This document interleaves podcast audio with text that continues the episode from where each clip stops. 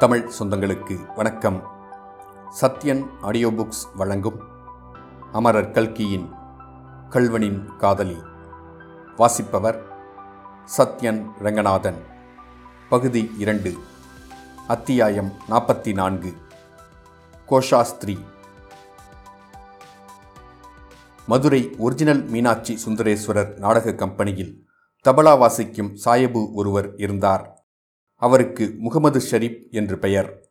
சில நாடக கம்பெனிகளில் ஹார்மோனியக்காரரையும் தபாலாக்காரரையும் மேடையில் நட்டு நடுவில் உட்கார வைப்பது போல் அந்த கம்பெனியில் உட்கார வைக்கும் வழக்கம் கிடையாது. பக்கவாத்தியக்காரர்கள் மேடையின் ஓரத்தில் மறைவான இடத்தில்தான் இருப்பார்கள். அவர்களை அதிகம் பேர் பார்க்கவே முடியாது.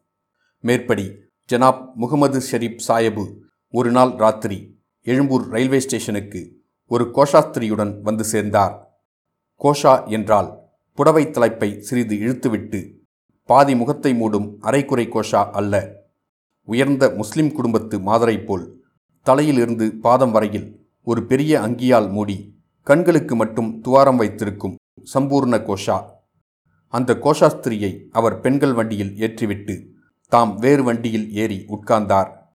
மறுநாள் அதிகாலையில் இவர்கள் கொள்ளிடத்திற்கு அடுத்த புரசூர் ஸ்டேஷனில் இறங்கி ஒரு மாட்டு வண்டி பிடித்துக்கொண்டு மேற்கு நோக்கி பிரயாணமானார்கள்.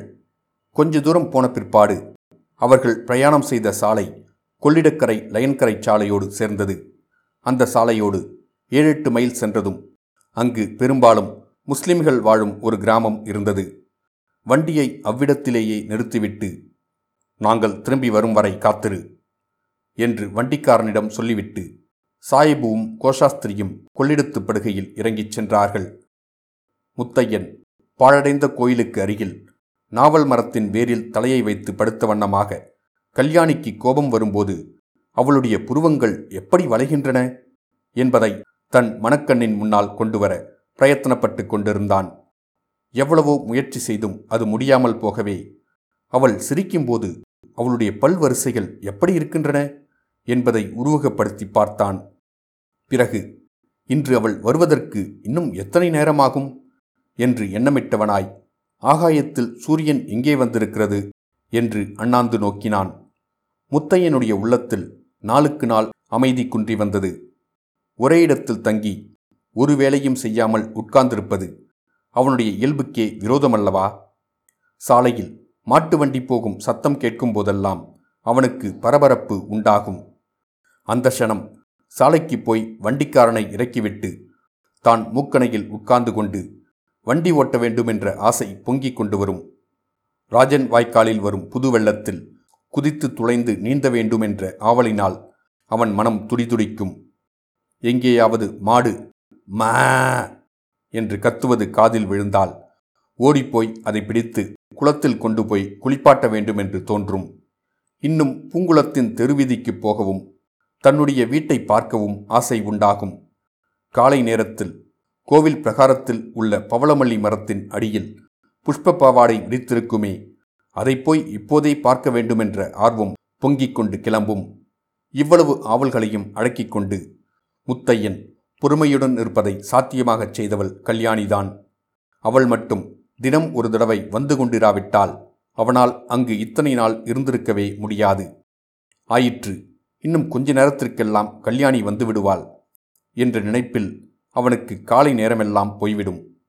அவளும் தானுமாய் கப்பல் பிரயாணம் செய்யப்போவதையும் மலாய் நாட்டில் ஆனந்தமாய் வாழ்க்கை நடத்தப் போவதையும் பற்றி மனோராஜ்யம் செய்வதில் மாலை நேரத்தின் பெரும் பகுதியை கழிப்பான்.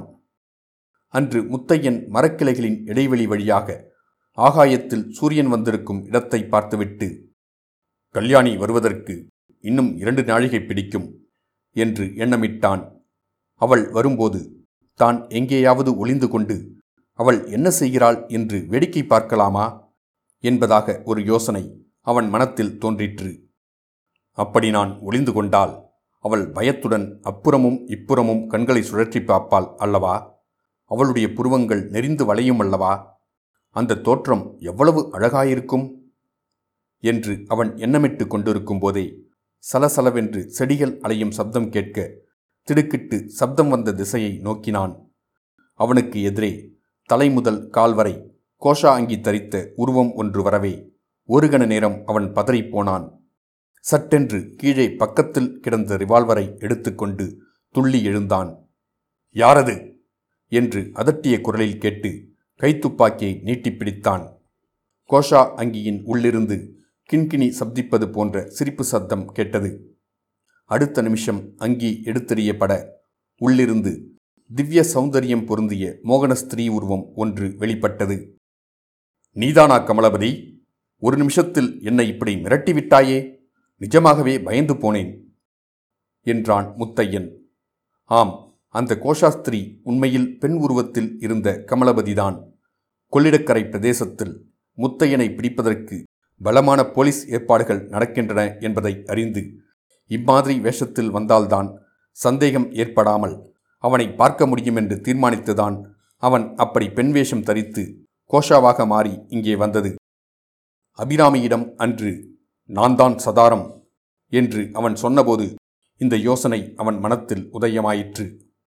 ஐயோ துரதிருஷ்டவசமாக அவனுக்கு பெண் வேஷம் அவ்வளவு நன்றாக பளித்தல்லவா இருந்துவிட்டது?